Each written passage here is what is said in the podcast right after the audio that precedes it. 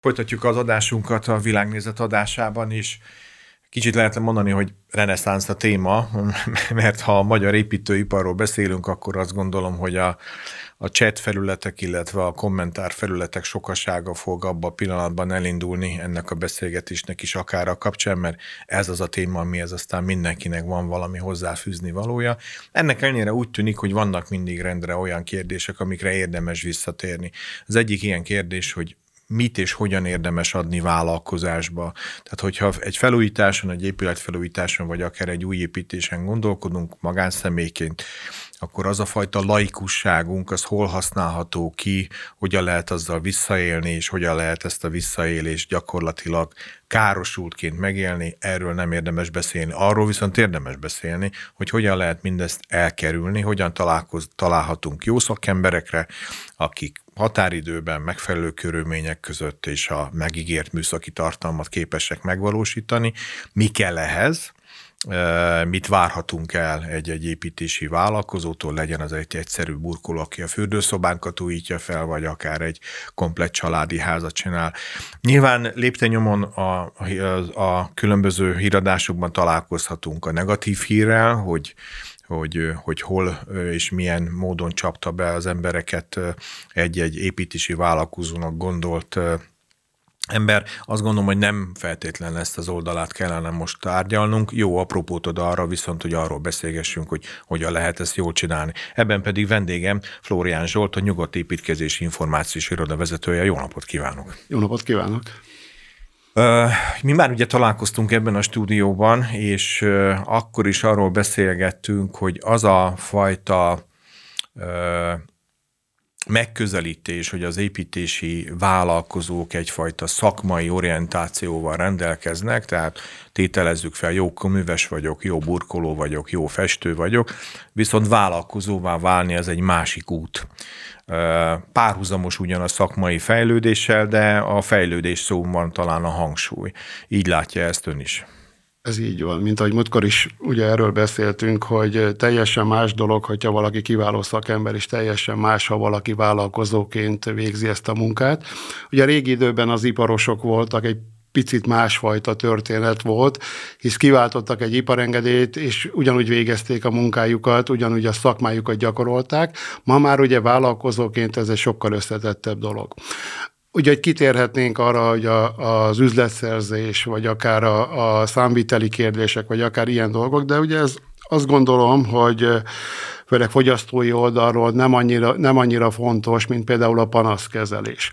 Hogyha lenne egy panaszkezelési kultúrája egy vállalkozásnak, hogyha tudna ebben gondolkodni, hogyha megfelelő módon állna hozzá a kérdésekhez, ez a számára is előnyt jelenthet, hisz akár egy fogyasztóvédelmi bírságot is meg tudna úszni, vagy akár egyéb jogi következményeket is ki tudna kerülni ő is, tehát az ő hátránya is ilyen szempontból csökkenne, és a hosszú távú bizalom.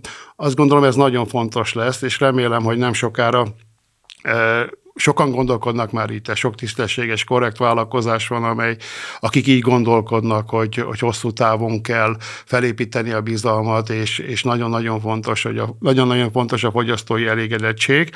Viszont sajnos sokan vannak, akik nem így gondolkodnak, és az elmúlt időszakban ők is megéltek, tehát számukra is volt, lehetőséget biztosított az a helyzet, hogy sok volt a megrendelés, sokkal több volt, mint amennyi vállalkozó. Bár nagyon sok vállalkozó van az építőipar területén Magyarországon, Magyarországon.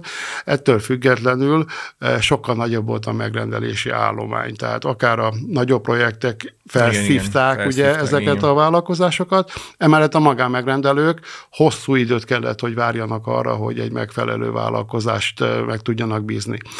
Itt a megfelelő vállalkozáson van egyébként a hangsúly, és sokszor egy laikus megrendelő nem is tudja, hogy mi az, amire oda kell figyelni, amikor egy vállalkozást kiválaszt klasszikus, ugye mindig azt mondják, hogy a referenciákat kérjük el. Ez egy nagyon-nagyon fontos dolog, viszont ahogy múltkor is beszéltük, hogy a referencia listát maga a vállalkozó állítja össze, Hát kérdem én ki az a balga, aki egy elégedetlen ügyfelet feltesz erre a listára, természetesen nem. Az elégedett ügyfelek listájáról beszélünk. Emellett ugye nehézséget okoz az is, hogy ezeket a referenciákat leellenőrizzük, hisz nem jellemző az, hogy egy elkészült munka után a megrendelő hozzájárul ahhoz, hogy akár telefonon, akár főleg személyesen folyamatosan megkeressék őt, és információt kérjenek a vállalkozásokról. Tehát vagy igaz, ami a referencialistán szerepel, vagy nem. És ennél összetettebb az fogyasztóként, hogy, hogy ha egy vállalkozást keresünk, hogy mire figyeljünk oda. A piaci magatartására, a törvényes működésére a vállalkozásnak, vagy akár a szakmai háttérére. Egyébként mi ebben tudunk segítséget nyújtani. Igen, ez, ez egy fontos kérdés, hogy ugye akárhogy is nézzük, ennek azért van egy előszobája. Tehát elkezdek gondolkodni valamin laikusként, hogy na hát akkor van egy telkem, most, most már itt lenne az ideje, mert a család megnőtt, és egy családi házat építeni rá, és otthon feleségemmel leülünk, elkezdünk skiccelgetni, hogy akkor tervezőt kéne keresni, de hát mi azért olyan anyagot viszünk neki oda, hogy már akkor őnek ezt szinte csak meg kell rajzolni. Ugye szokott ez a lenni, de az, hogy a tervező ehhez mit tesz még hozzá pluszban, azt, az már rábízzuk, hogy most milyen szintű mélységű dokumentációt állít össze. Elképzelhető-e az, hogy ez a folyamat valahol már itt megfogható, és itt el tudunk kezdeni azon gondolkodni, hogy a későbbiekben ne bukjunk ebbe bele?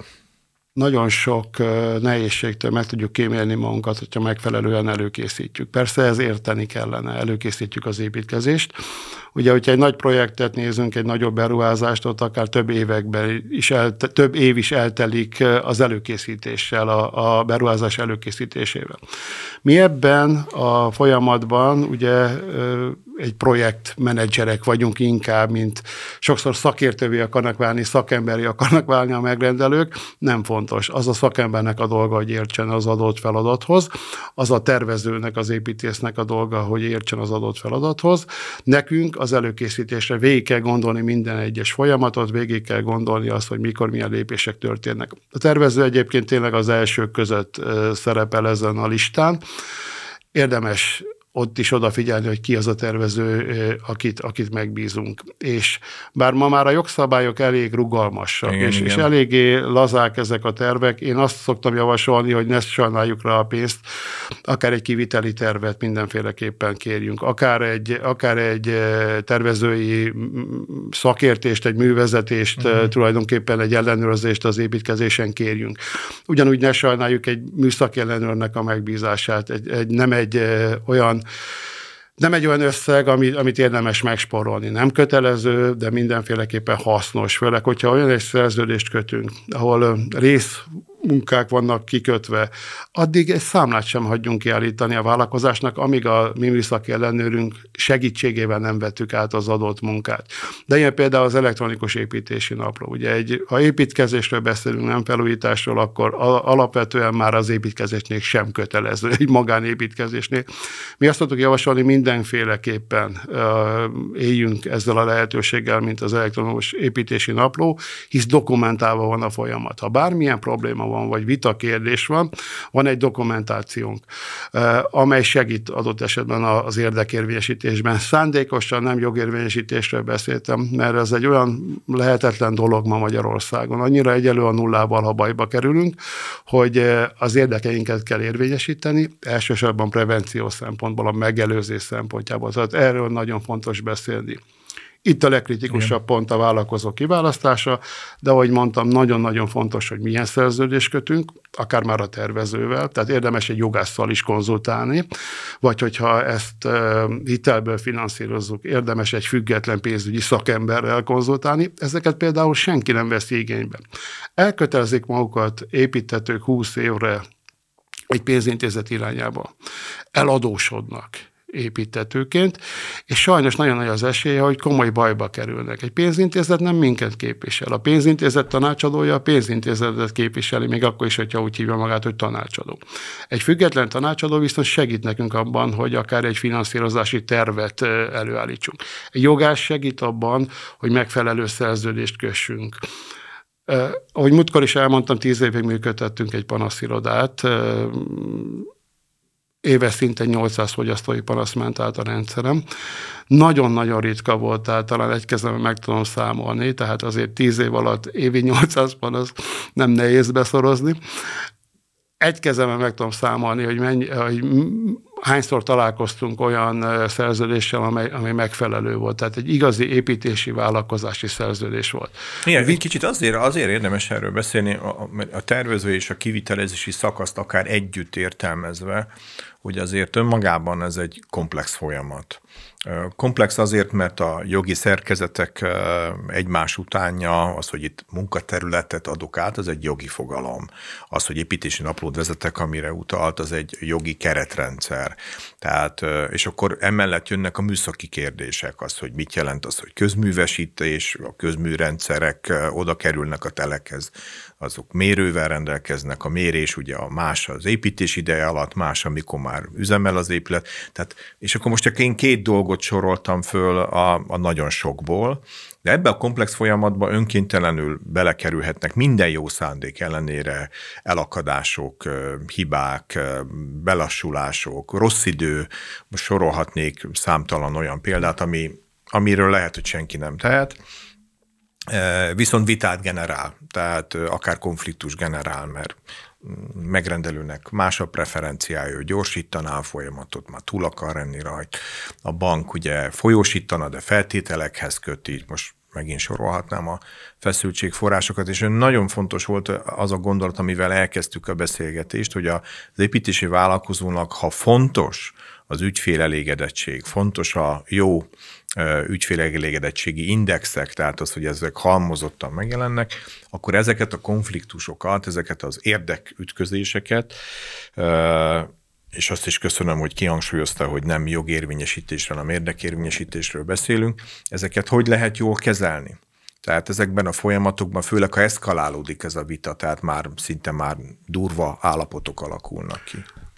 Nagyon fontos dologról, nagyon fontos dologról beszélünk, és e, e, ugye 20 éves tapasztalat van mögöttem ezen a téren, az érdekérvényesítés terén, és nagyon nehéz helyzetben vannak a megrendelők, hisz érintettek. És ha érintett valaki egy adott vitás uh-huh, helyzetben, uh-huh akkor nem mindig tud racionálisan gondolkodni. Tehát mikor nyomás alatt van, mikor, mikor az ő bőrére megy a, a, a történet, akkor, akkor nem mindig tud józanul gondolkodni. És sajnos kialakul egy vita a vállalkozóval. A vállalkozó sem engedő, sem enged. Itt minden esetben kompromisszumba kell gondolkodni meg kell állni, venni egy mély levegőt, le kell nyugodni, de ez mindig helyzetfüggő. Uh-huh. Tehát nem mindegy, hogy milyen vitáról beszélünk, hogy pusztán az a vita, hogy van egy olyan csúszás, ami, amit nem számoltak, meg tudjuk beszélni, korrektek vagyunk. Nem megfelelő méretben szállítottak le egy nyílászárót. Oda megyünk, megbeszéljük megnézzük azt, hogy hol hibáztunk, akár mi, mint megrendelők, akár, a, akár maga a vállalkozás, tehát a kereskedő, és egy kompromisszumos, kompromisszumos megoldásban kell gondolkodni mindenféleképpen. A megelőzés, itt még egyszer azt hangsúlyozom, hogyha előre tervezünk, hogyha oda megyünk, hogyha például maradjunk a nyilázáros példánál, tehát hogyha azt mondjuk, hogy én ezt kérem, ezt a nyilázárót még egyszer beszéljük át, mutassa meg akkor, hogy a megrendelő lapon hogy szerepel, mert nehogy véletlenül ebből probléma legyen. Körültekintőnek kell lennünk, és egy egészséges bizalmatlansággal kell nekiállnunk az építkezésnek. Mi azt tapasztaltuk, hogy ez pont fordítva van egy egészségtelen bizalom, bizalom van. van az elején, és az a bizalom megromlik. Ha egy egészséges bizalmatlansággal kezdünk, és ez nem azt jelenti, hogy mi legyünk a rossz megrendelő, véletlenül sem erről van szó, csak folyamatosan ellenőrizzük, nézzük át, hiszen mi pénzünkről van szó, a mi örökségünk, amit majd a gyerekeink örökölnek, tehát ez nem játék, életünk legnagyobb fogyasztása. Tehát egy egészséges bizalmatlansággal kell kezelni a dolgot, és ezért meg kell, hogy harcoljon ezért a bizalomért a vállalkozó. Ez az, amiről az elején beszéltünk. És hogyha a vállalkozó megfelelően teljesít, minőség szempontjából, mint hozzáállás szempontjából. Itt akár, akár olyanról is beszélhetünk, mint a, a területnek a tisztasága, tehát hogy nem eldobálva vannak a szerszámok, hanem egy tisztán tartott területről Igen. beszélünk. Igen.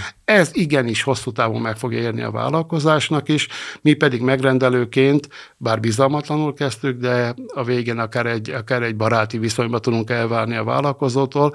Ez a vállalkozónak hosszú távú munkát jelent, akár úgy, hogyha később mi megbízzuk, vagy akár a pozitív Ajánljuk. ajánlás módján. Igen, Tehát igen.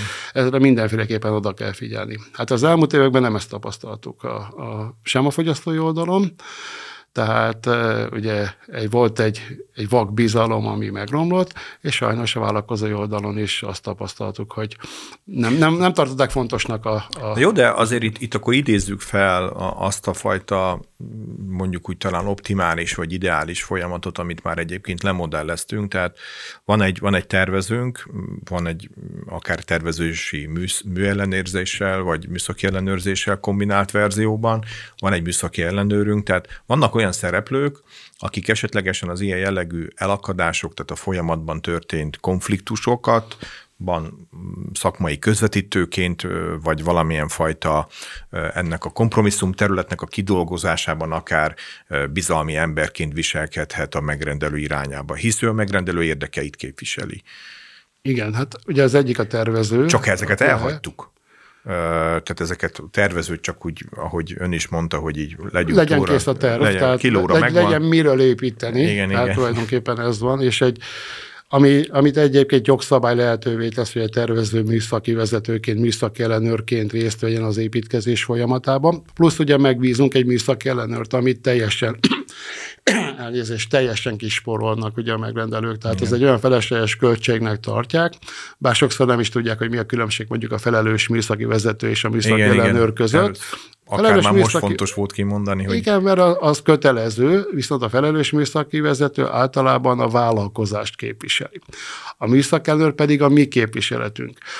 Ha nem úgy gondolkodunk, mi sajnos Magyarországon sokan, hogy a focihoz meg az építőiparhoz mindenki ért. Tehát, hogyha belátjuk azt, hogy egy informatikusként vagy egy vendéglátásban dolgozóként nem értünk az építőiparhoz, akkor bíznunk kell a műszakelnőrben, aki a mi szakértő szemünk, és aki, aki szakértő tanácsal segít minket abban, hogy megfelelő módon készüljön el az ingatlan. Persze generálhat vitákat, ugye akár egy felelős műszaki vezetés, egy műszaki ellenőr között is lehet vita, akár itt jöhet harmadik félként ugye a tervező, aki, aki a vitában dönthet, tehát vagy akár kiválasztanak egy harmadik szemét közösen, akinek a szavát elfogadják. Tehát vannak erre a vitára megoldások, erre készülni kell.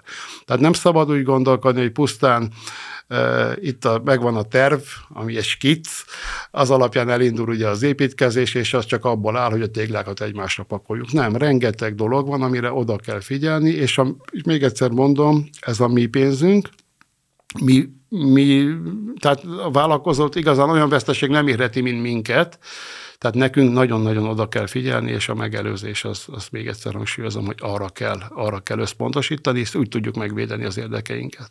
Egy záró gondolatot hadd indítsak el, hogy ugye azért a mostani építési piacról az a megállapítás van közgazdasági értelemben, hogy váratólag most a megrendelések száma, legalábbis a nagy megrendelések száma visszaesik, ugye most egy ilyen recessziós időszakban vagyunk, ben vagy az előtt állunk.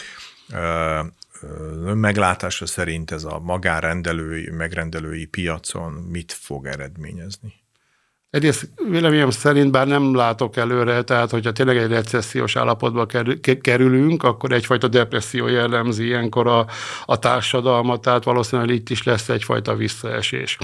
És egyes vállalkozások, akik ugye a nagyobb beruházásokat elvesztették, a lakossági piac irányában tesznek lépéseket, talán javíthat is a, az építőiparnak a, a megbízhatóságán, és, és a piasztisztítás szempontjából talán előny is lehet az, hogyha egy picit, picit visszaesik mm. az építőipar, és, és e, sokkal többet kell tenni a fogyasztók érdekében, és a fogyasztói bizalom érdekében egy megrendelőnek, és akkor ez az zárjuk is a kört, hisz ezzel kezdtük, a fogyasztói bizalom érdekében sokkal komolyabb lépéseket kell tenniük, hogy hosszú távon meg tudjanak élni az építőiparból. Florián Zsolt, a Nyugodt Építkezés információvezetője volt a vendégünk. Köszönöm szépen, hogy itt volt a stúdióban. Én köszönöm.